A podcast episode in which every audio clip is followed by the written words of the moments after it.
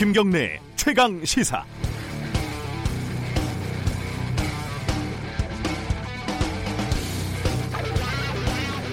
단순 폭행 사건으로 출발한 이른바 버닝썬 사건을 정리해 보면요.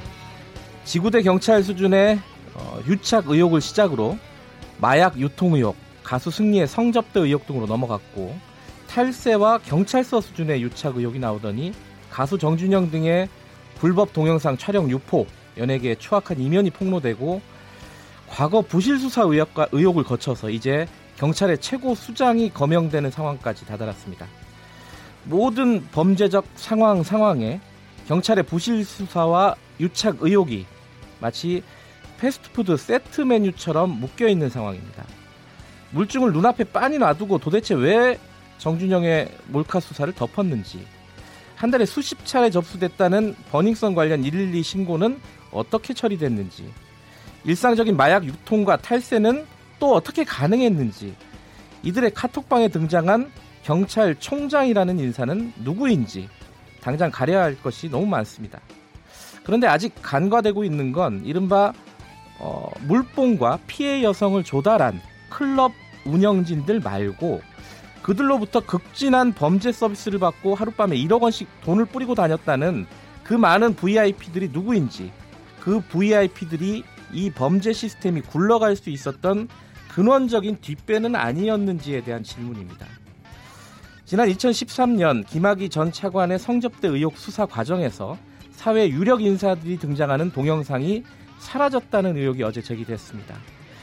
자, 이제 이번 버닝썬 게이트 수사는 어떻게 어디까지 진행되는지 잘 봐야겠습니다. 5년쯤 뒤에 또 진상조사단을 꾸리는 건 이제 좀 지겹지 않습니까? 3월 14일 목요일 김경래 최강 시사 시작합니다. 주요 뉴스 브리핑부터 가겠습니다. 고발 뉴스 민동기 기자 나와 있습니다. 안녕하세요. 안녕하십니까.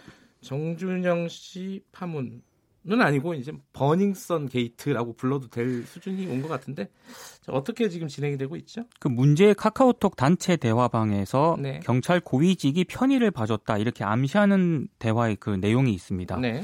2016년 7월쯤에 옆 업소에서 우리 업소 사진을 찍고 신고를 했는데 경찰총장이 걱정 말라더라 이런 취지의 메시지가 나오는데요. 네. 현재 경찰이 이들이 편의를 제공받았다고 지칭한 업소가 어디인지 그리고 당시 경찰이 영향력을 끼칠 만한 사건이 있었는지를 수사 중입니다. 경찰총장이라는 직함은 없기 때문에 경찰청장의 오기이거나 아니면 특정 인물에 대한 별칭일 가능성도 제기가 되고 있습니다. 네. 이 대화가 나온 시점과 재직 시기가 겹치는 사람이 강신명 전 경찰청장인데요. 네. 승리라는 가수와 일면식도 없고 알지도 못한다. 이 사건과 아무런 관련이 없다. 이렇게 해명을 했습니다. 네. 경찰이 126명의 합동팀을 지금 꾸린 상황입니다. 근데 지금 검찰이 지금 수사에 나설 수도 있을 것 같아가지고 그죠? 네. 예, 좀 갈등이 좀 예상이 돼요. 그렇습니다. 뭐 이 지금 경찰총장 이른바 그 없는 직함이지만 네. 그, 그 뒷말 말고도 여러 가지 유착 의혹이 지금 제기가 되고 있죠. 그 단체 대화방에 FT 아일랜드에 최종훈 씨가 이제 들어가 있거든요. 네. 근데 음주운전을 한 그런 전력이 있습니다. 처벌을 받았죠, 받기는. 그렇습니다. 그런데 이 단체 대화방에서 어떤 대화가 있냐면은요.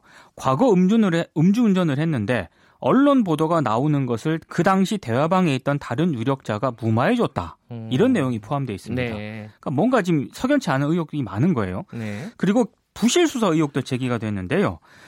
그 정준현 씨 같은 경우에는 2016년에 불법 촬영한 혐의로 또 경찰 조사를 받은 적이 있거든요. 네. 그때 경찰과 사설 포렌식 업체 간의 통화 녹취록을 어제 SBS가 보도를 했는데요. 네. 이상한 대목이 좀 나옵니다. 아, 포렌식 작업이 끝나지도 않았는데도 불구하고 경찰이 이 업체 직원에게 정준현 씨가 맡긴 휴대전화의 데이터 복원이 불가능하다는 확인서를 써달라고 요구를 음, 했다는 건데요. 네. 업체가 이걸 거부를 하니까 경찰이 이 결과를 받아보지도 않았는데도 불구하고 사건을 검찰로 송치를 했고 네. 그 결과 정준영 씨가 무혐의로 풀려났다는 겁니다. 음. 이에 대해서 경찰 관계자가 당시 업체에 나중에 휴대폰 복원이 안 되면 네. 복원 불가 확인서를 써달라고 한 건데 네. 마치 증거를 인멸하려고 한 것처럼 보도가 됐다라고 반박을 했습니다. 네. 경찰이 오늘 정준영 씨와 승리 씨 그리고 승리가 공동 투자한 업체 대표를 소환해서 조사할 예정입니다. 합리적으로 생각하면 경찰이 수사하는 게 맞는가 이런 생각도 들긴 들어요. 그렇습니다. 네. 예. 이 정도 상황이 됐으면 지금 뭐 여러 가지 유착 의혹 이 불거지고 있는데 사실은 또 다른 문제 중에 하나는 지금 보도하고 있는 언론들의 양태들, 보도 양태들 그리고 이 어, 연예인들을 일종의 이제 관리하고 있는 소속사 문제 네. 여러 가지가 또 있죠. 언론은 이제 2차 피해를 부추기고 있다는 그런 비판이 네. 나왔는데요. 지난 12일 채널 A가 정준영 몰카 피해자의 걸그룹 한 명 포함 이런 기사를 내보냈고요. 네. 동아일보도 13일자 지면에서 정준영 몰카 7개에서 8개 피해 여성 가운데 걸그룹 멤버 한명 포함 이런 기사를 내보냈습니다. 네. 그러니까 피해자가 특정될 수 있기 때문에 상당히 논란이 제기가 됐고요. 채널 A 같은 경우는 기사가 논란이 제기가 되니까 현재 삭제한 그런 상태입니다. 그리고 경찰이 확보한 카톡방의 동영상의 내용을 상당수 언론이 보도를 하면서 당시 범죄 상황을 구체적으로 떠올릴 수 있도록 너무 또 구체적으로 보도를 해서 논란이 제기가 됐습니다. 그리고 승리 소속사가 YG 엔터테인먼트인데요. 네. 전속 계약을 지금 종료를 했거든요. 네. 근데 꼬리 자르기다라는 비판이 제기가 되고 있습니다. 네. 특히 YG 소속 가수들은 그동안 뭐 마약이라든가 음주라든가 교통사고와 같은 여러 사건 사고를 일으켜 왔는데 그때마다 부인을 하거나 당사자를 감쌌거든요. 네. 이번에도 카카오톡 보도가 처음 나왔을 때 YG 쪽에서는 조작이라고 주장을 했습니다. 그렇죠. 예. 그리고 방송사들도 좀 이런 연예인들을 좀 기용을 했는데 좀 비난을 피하기가 어려운 그런 상황입니다. 고민이 많겠습니다. 여러 여러 군데서. 근데 뭐 다른 데는 뭐 모르겠는데 저는 언론 기자니까요. 네. 이런 식으로 그 피해자들을 특정하는 기사를 쓴 거는 도대체 어떤 양식을 가지고 쓰는지 이, 이 부분이 가장 좀 뭐 의아해요, 사실은. 그러니까 이 상황에서 피해자가 누구냐가 왜 궁금한지 모르겠습니다. 예. 네. 자, 지금 어 새로 개각이 되면서 후보자들에 대한 인사청문회가 시작이 곧 될 예정이죠. 그렇습니다. 뭐 재산 문제가 조금씩 조금씩 나오고 있어요. 이제 공개가 됐는데요. 네. 진영 행정안전부 장관 후보자는 66억 9,202, 9,202만 원 정도의 이제 예. 재산을 신고를 했는데 상당액이 그 배우자가 의사인데요. 의사군요. 의사를 의사가 가지고 있었습니다. 네. 그리고 대부분 부동산이란 것도 특징이고요. 예. 박영선 중소벤처기업부 장관 후보자는 42억 9,800만 원의 재산을 신고를 했는데 본인이 24억 2,500만 원 그리고 배우자가 17억 8,300만 원을 또 신고를 했습니다. 다들 부자군요. 예. 또 이것도 부동산이 좀 매- 네. 집중이 된 것도 특징이고요. 최정호 국토교통부 장관 후보자는 4억 5,561만 원을 신고를 했는데 굉장히 상대적으로는 적네요. 예. 적지만 가장 큰 문제가 제기가 되고 있습니다. 네. 최 후보자는 96년 경기 성남시 아파트를 구입을 했는데요. 네. 입각 직전에 장녀 부부에게 증여를 하고 증여를 네. 하고요. 이틀 뒤에 장녀 부부와 임대차 계약을 맺어서 월세로 거주하고 있는 것으로 알려졌습니다. 음. 그리고 뚜렷한 소득이 없는 배우자가 2004년 재건축을 앞둔 서울 송파구 아파트에 조합원 권리를 구입을 했는데 네. 이 아파트가 실거래가가 14억이거든요. 네. 증여세 탈루 의혹도 제기가 됐습니다.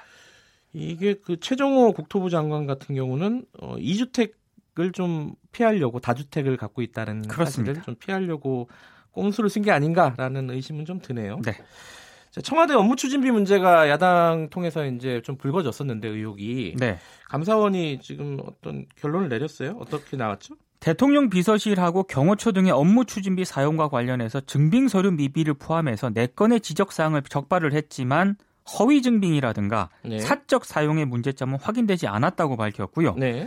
청와대가 2017년 1월부터 2018년 9월까지 심야 휴일에 업무 추진비를 사용한 사례도 한 2,400건 정도 되는데 이걸 분석을 해보니까 네.